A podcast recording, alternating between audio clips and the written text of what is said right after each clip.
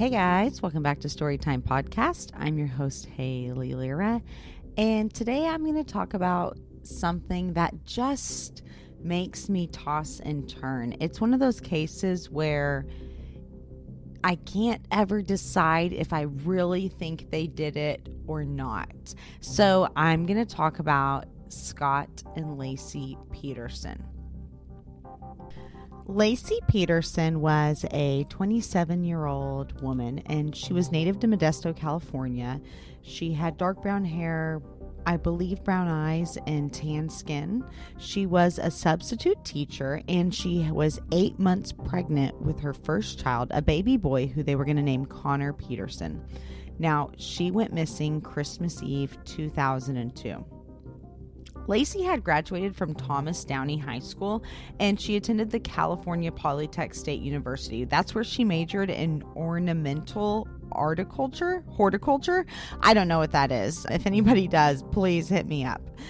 It was through a friend in college that Laci met Scott Peterson. That was in 1994. She actually made the first move on him and sent him her number. Okay, girl. Scott Lee Peterson. Now, he was born in October 1972.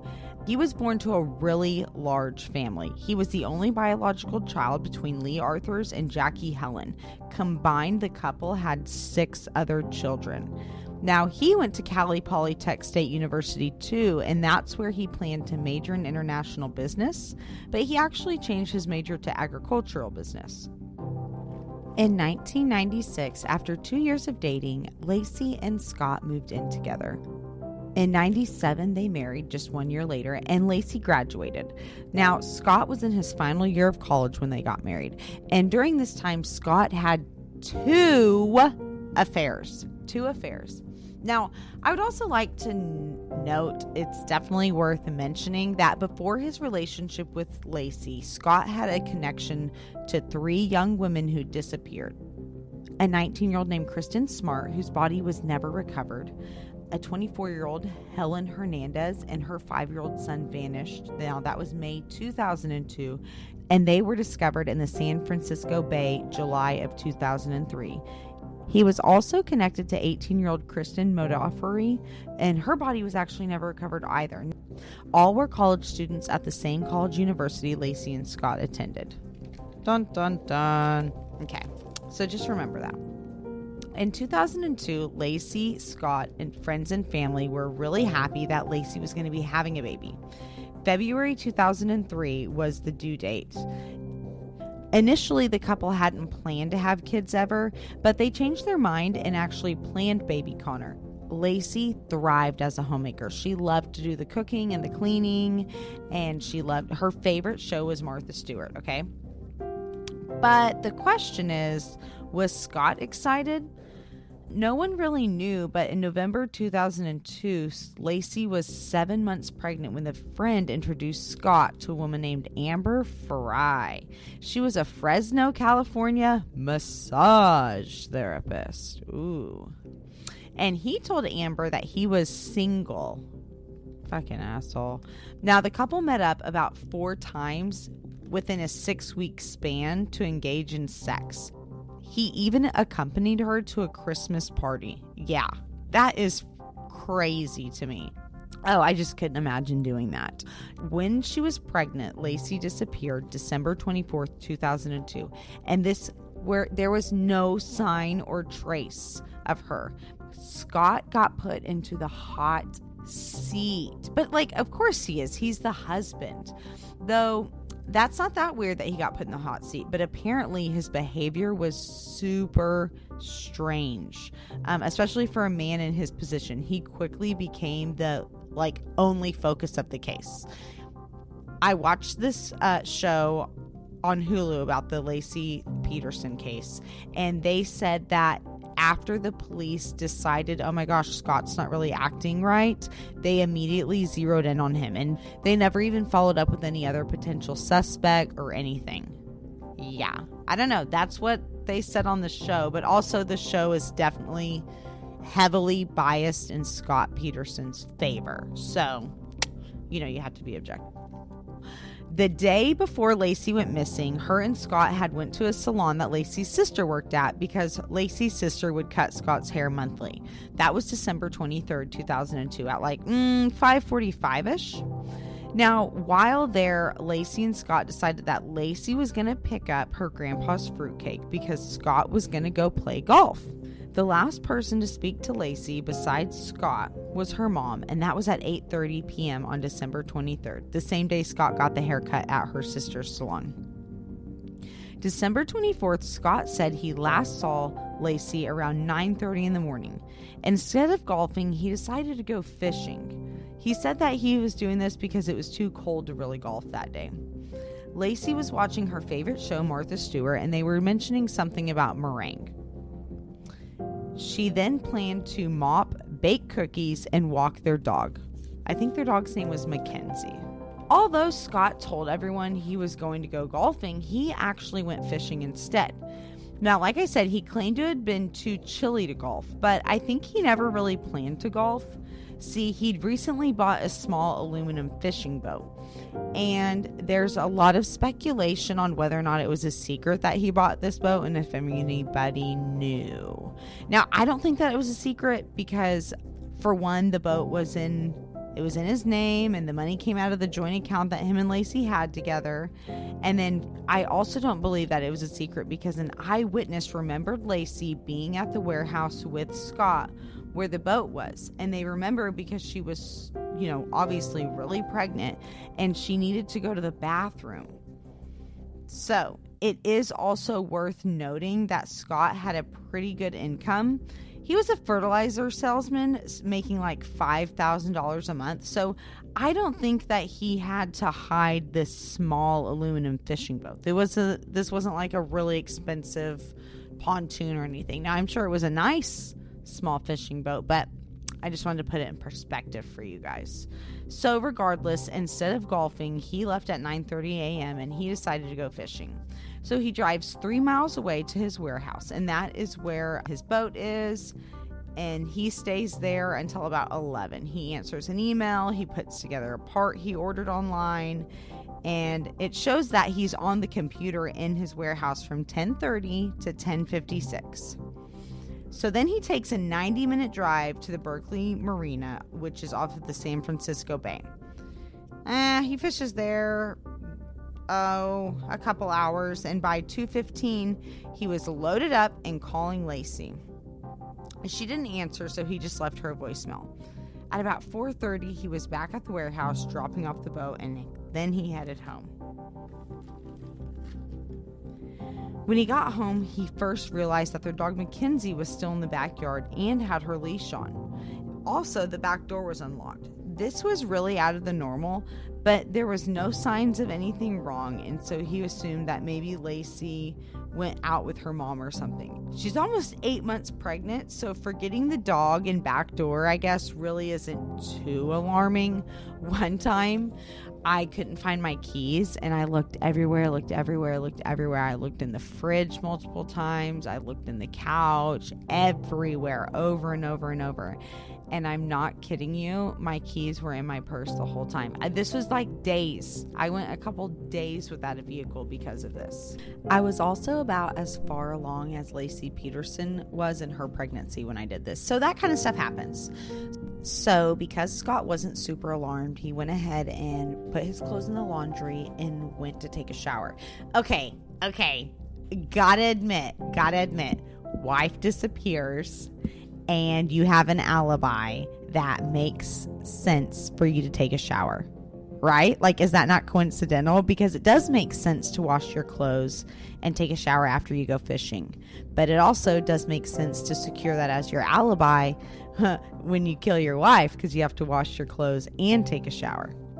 So he said next, after showering, he called Laci's mom to find out that Laci actually wasn't with her. He assumed that because Laci's car was home, that she was riding with her mom. I'm a, I'm guessing this is something that they did together, little mother daughter shopping trips and stuff.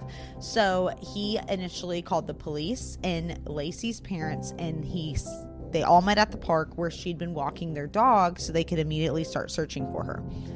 So, there's been theories that, like, well, maybe she never even made it out to walk the dog. So it's very, very, very likely that Laci did walk Mackenzie that day because there are a ton of eyewitnesses who eyewitnesses who saw her. Um, but the timeline is not 100% clear because eyewitness testimony can be a bit, little bit questionable if I ask you, hey, what were you doing yesterday around 12? You may think, oh, yesterday around 12, I think I was eating lunch. When in reality, you could have, that could have been about 12 15. And somebody else, I could say, hey, what were you doing yesterday at about 12 15? And they could say, oh, I saw Haley walk by my window. Oh, but Haley said she was eating lunch at 12:15. How could she walk by your window? So it can be really confusing and hard to use in investigation purposes, but anyway, there was so many that were consistent and just barely overlapped each other that it's so unlikely that she was not out walking that dog. Another thing though that is weird is two neighbors claim to have found Mackenzie out roaming the neighborhood alone and put her back in the Pearsons' backyard. And everyone's been like, oh my God, you know, how could that happen? How could they both done that? Okay, to me that's pretty easy. The damn dog got back out and somebody else had to put it back in the yard because the times of the neighbors doing these were pretty close to each other like I said, Scott had called the cops and his in laws, and they meet Scott and Laci's parents at the park where they're all desperately trying to find Laci. And they found no sign of her. The cops tell Scott, hey, we're going to go ahead and let's head back to your house and have a look. Scott immediately was cooperative, allowed the police to search his home, and they found no signs of a break in, no signs of a struggle. But Scott was 100% cooperative and he still was rubbing investigators the wrong way. Here's the deal Scott Peterson is a douche. Like, he's 100% someone people love to hate. In questioning, he maintained his timeline, said that him and Laci had no issues, there was no infidelity, and he agreed to the possibility of taking a paternity or a paternity test. Oh my goodness. Taking a polygraph test Definitely worth mentioning, Laci Peterson's family 100% supported Scott and insisted that he could not have had anything to do with Laci disappearing. So, by the way, as we know, when Scott Peterson said that infidelity had never been an issue in their relationship, we know dang right that was a lie. He cheated on Laci twice. Not long, really, before they got married and stuff. You know, he's was right off the bat a cheater. And then we know that he's secretly having an affair with a massage therapist named Amber Frey, which he lied to police about on the first night. First line of questioning, he lies. Okay, so the following day, Christmas 2002, Scott calls his family and tells them about Laci. Then he returns to the police station for another day of questioning. And they grilled this fool, y'all. I mean, they grilled him up, served him well done. Now, he hadn't lawyered up yet, but under his dad's advice, he refused to take the polygraph. Okay, which I mean, I wouldn't take a polygraph either if I didn't do something. Hopefully I wouldn't take it if I did do it, right? That's just that's just bad planning. But um I don't think I would take a polygraph if I was accused of something. I don't know. So Anyway, under his dad's advice, he refused to take it, and that made the police even more suspicious. The police's standpoint is hey, dude, you're the husband, you're the number one subject. Please let us clear you so we can do our job.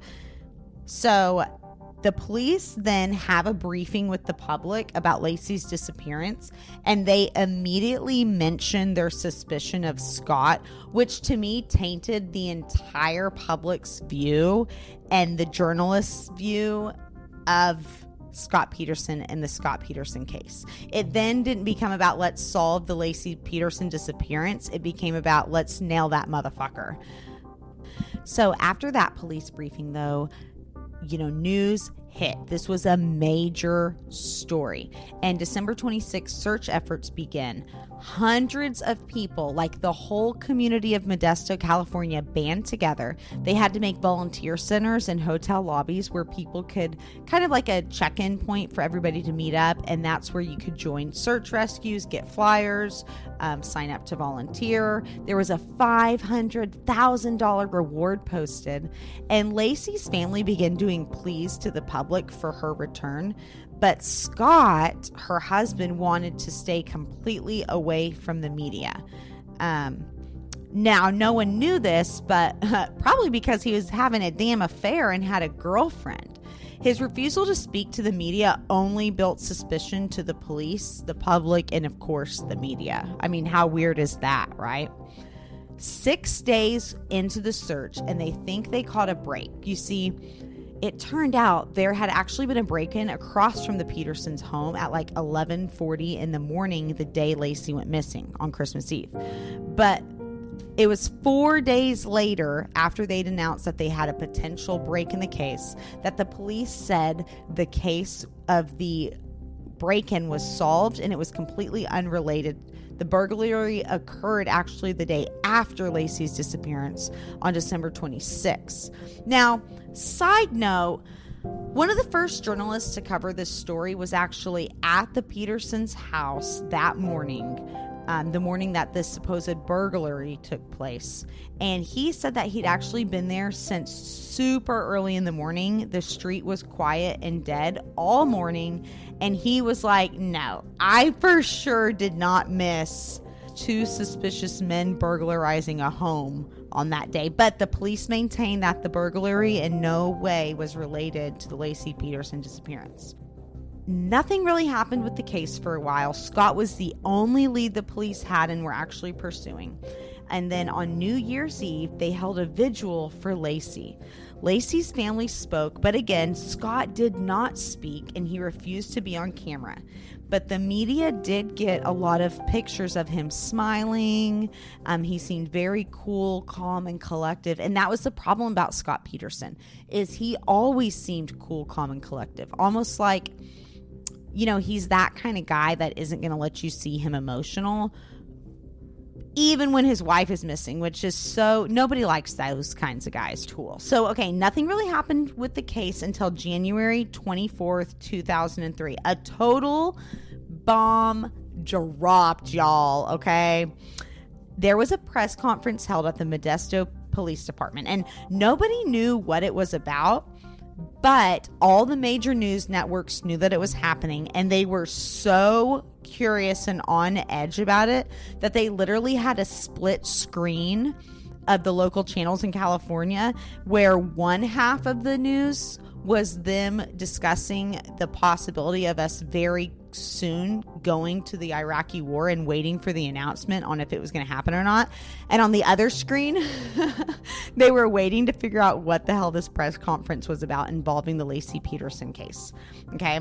So they were literally putting news on hold about the Iraqi war for this case just so they wouldn't miss the press conference. Then walks out this really tall, no titty, blonde woman named Amber Frey, the massage therapist that had been dating Scott. Okay, so she came out and said that she'd been dating Scott for like six weeks. They did have a physical relationship. She is a victim herself. She in no way knew that he was married. Now, you know, Amber Frey wasn't really a victim. They'd only been seeing each other for like six weeks. They'd met up about four times. She just happened to be having an affair with someone whose wife disappeared. And when she found out, she went to the police, who then coerced her into recording her conversations and kind of being like a character witness to Scott Peterson. She played into the relationship the relationship was not this really strong, intimate bond to begin with. She made it that way so that she could, you know, inform on him and then write a book and do a press conference and yada, yada, yada, yada, and say, I'm a victim. Okay. I think Laci's the only victim here.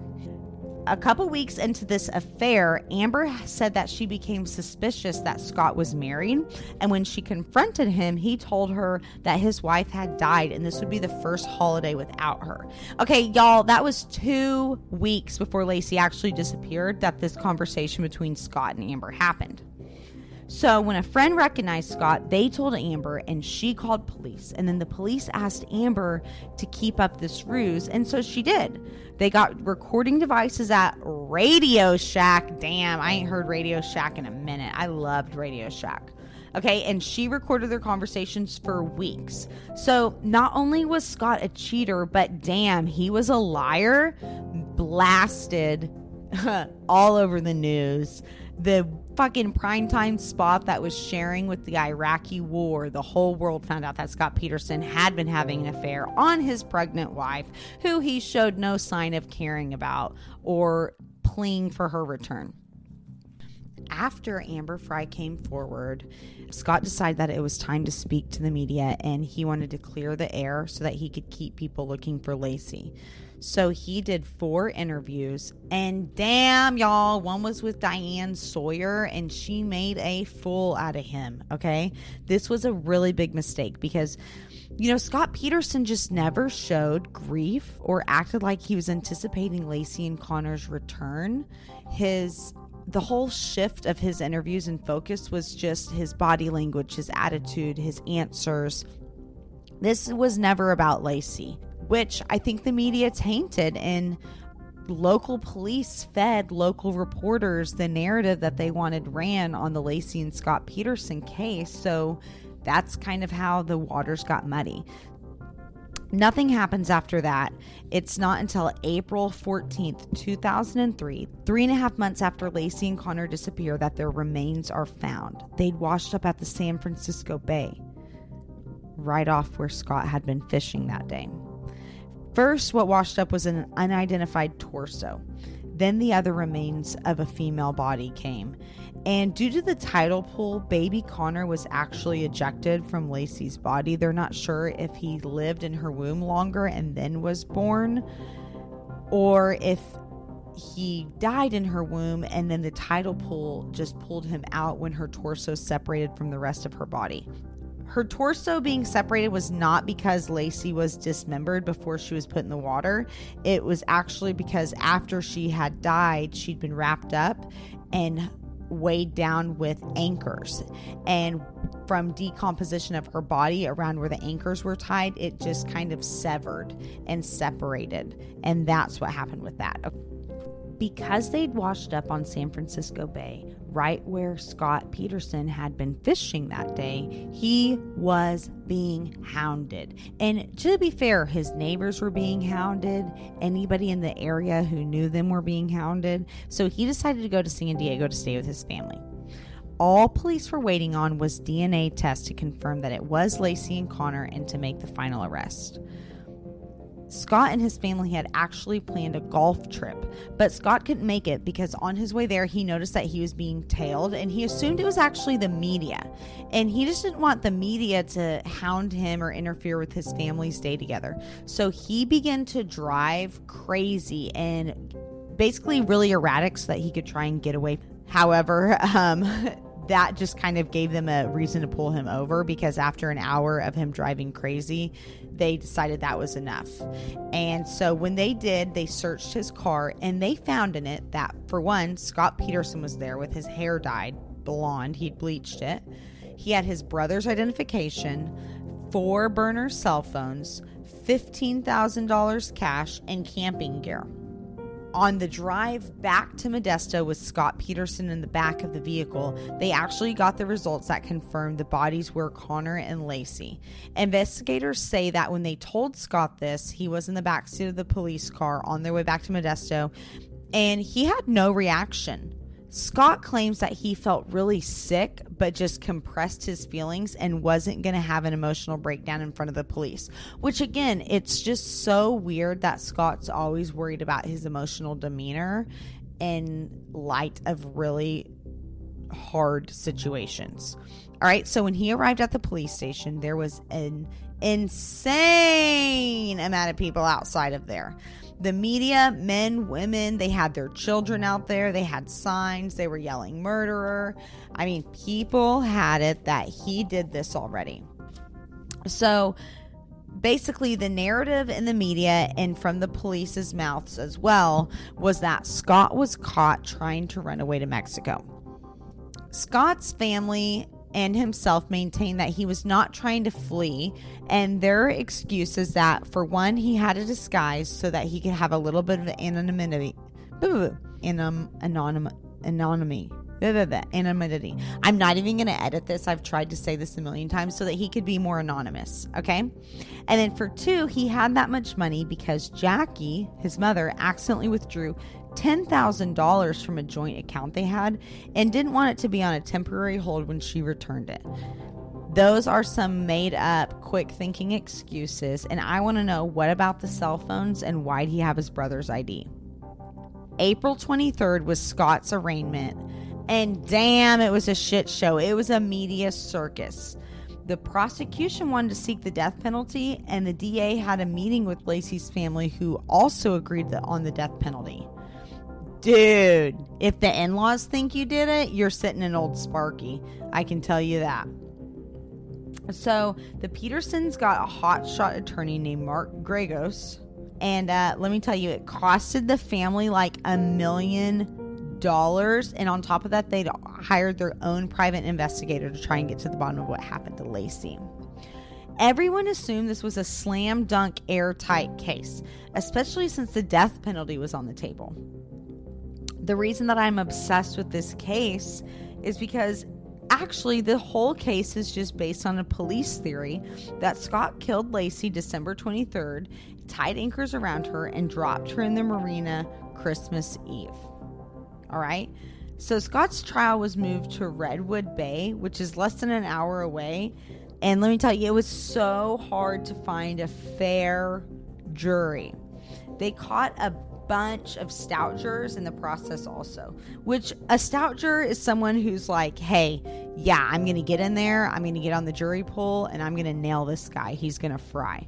That's someone who's basically already determined the outcome of the person and if they perpetrated the crime before they even have been to trial.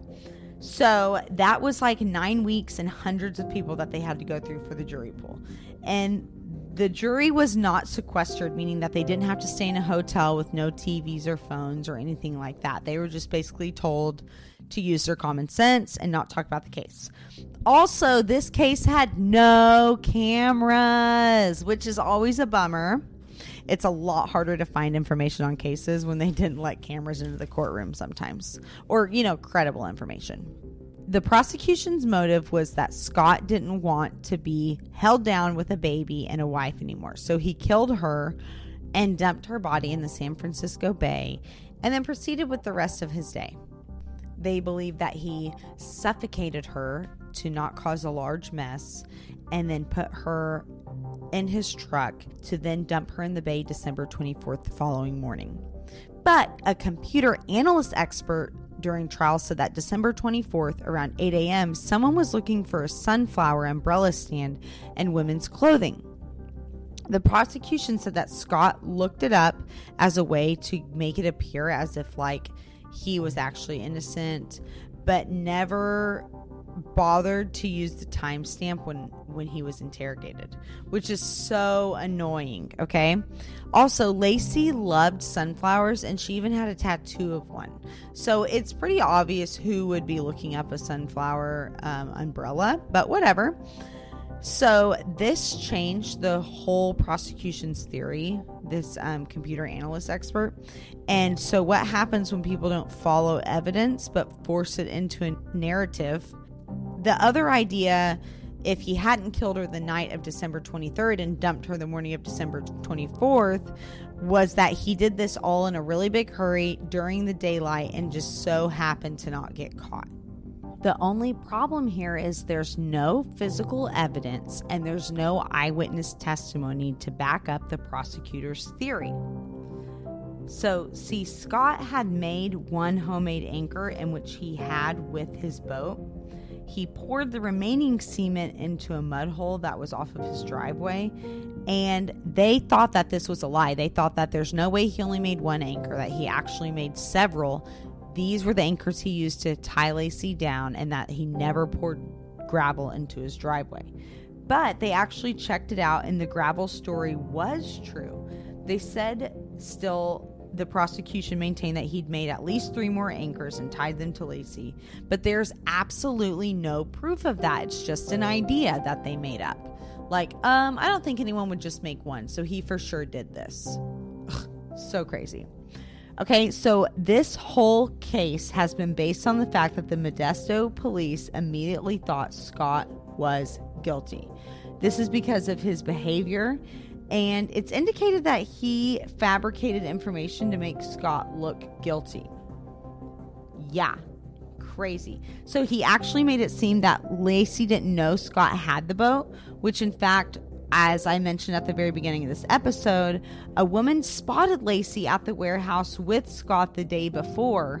And you could not confuse Laci for Amber Frey. I've heard many people be like, well, oh my gosh, maybe they saw Amber Frey and they thought that was his wife. No, you can't mix them up, okay? Go look at them.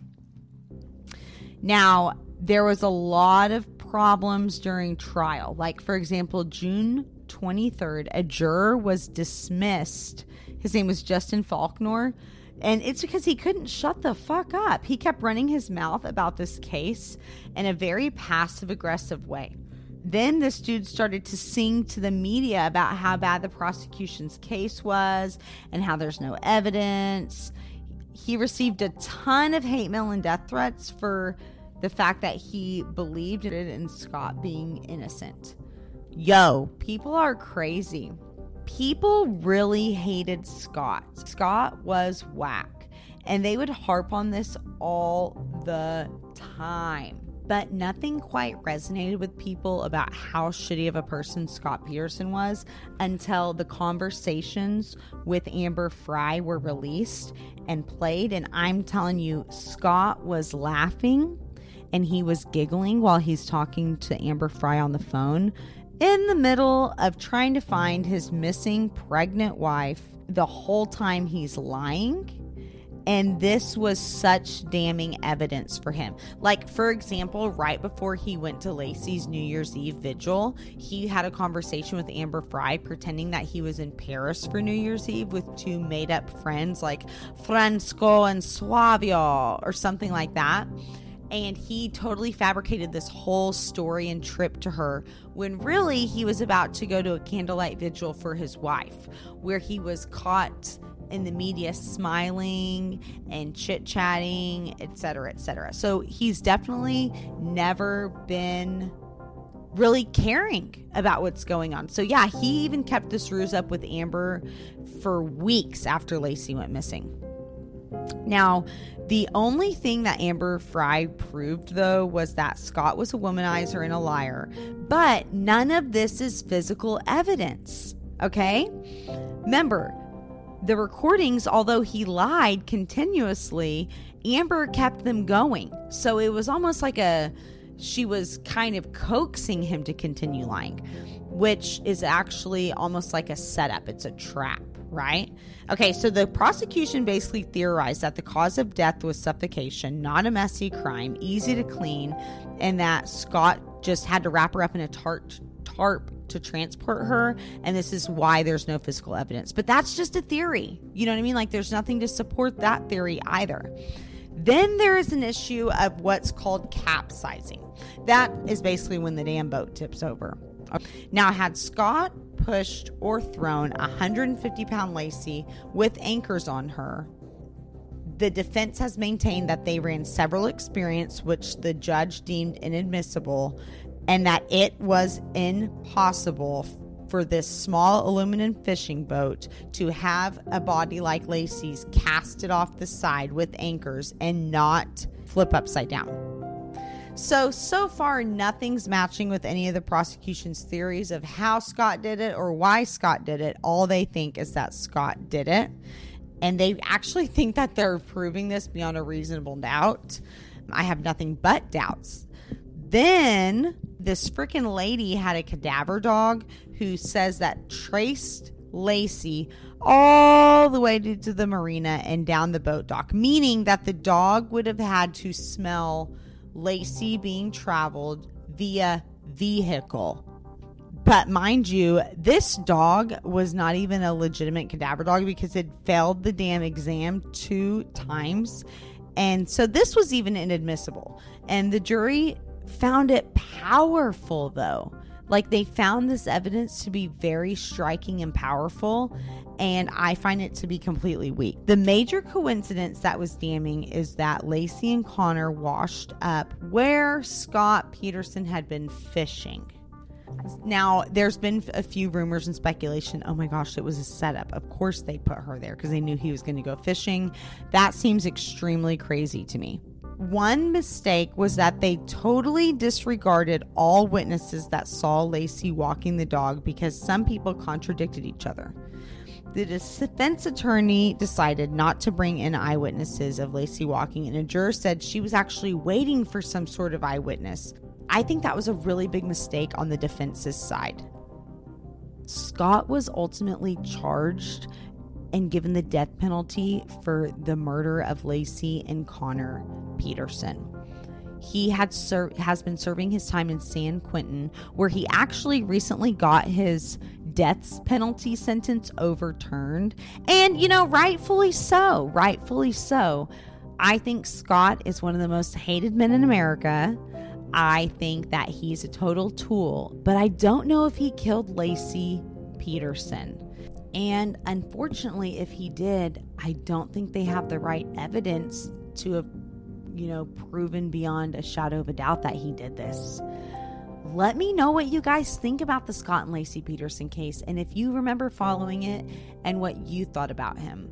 I think he's a total bleh, just bleh, gross selfish, self centered. I don't think that he cared that they disappeared, but not loving somebody and not caring that they disappeared is a whole lot different than killing them and dumping them in the San Francisco Bay.